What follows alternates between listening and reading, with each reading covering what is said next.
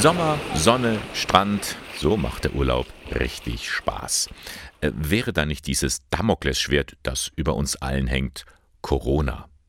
Was darf man, was darf man nicht? Wie wichtig die Abstandsregel ist, das beweisen uns ja die steigenden Ansteckungszahlen. Urlaub zwanzig zwanzig geht für die meisten anders. Ruhiger, langsamer vielleicht auch.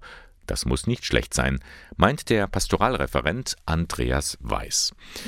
Er ist Urlauberseelsorger mitten im Bistum Eichstätt im fränkischen Seenland. Der Urlaub ist für die Menschen eine wichtige Zeit des Jahres. Manche sprechen sogar vom Sonntag des Jahres.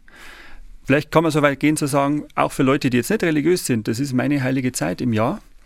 Und ähnlich wie es an Weihnachten ist, kann es sein, dass die Erwartungen an diese Zeit sehr, sehr hoch sind. Und genau darum sind in diesem Jahr die Kirchen im fränkischen Seenland besonders präsent.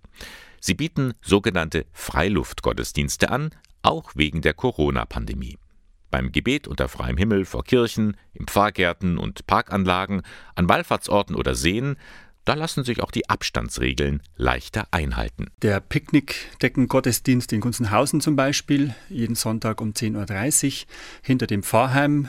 Manchmal gibt es auch eine eigene Band, die da mitspielt. Und so wie ich höre, wie mir der Pfarrer erzählt hat, kommen jetzt schon auch die Urlauber immer wieder da dazu.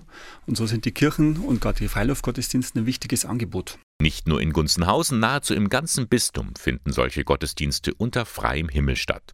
Durchatmen, freier Blick nach oben, so kommt man Gott ein Stückchen näher. Die Natur als Lehrmeisterin, das soll uns helfen, bei uns selbst anzukommen. Und ich meine, das könnte auch eine Hilfe sein, wirklich im Urlaub jetzt anzukommen und diese Entlastung von der großen Erwartung etwas äh, ja, zu befördern. Kirche mal anders erleben. Das schätzen viele Urlauber.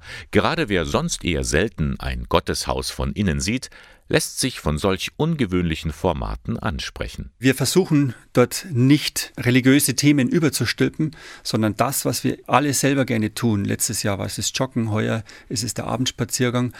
Das unter einem neuen Blickwinkel anzubieten, mit einer Öffnung, die gerade in dieser Urlaubszeit für die Menschen spürbar ist.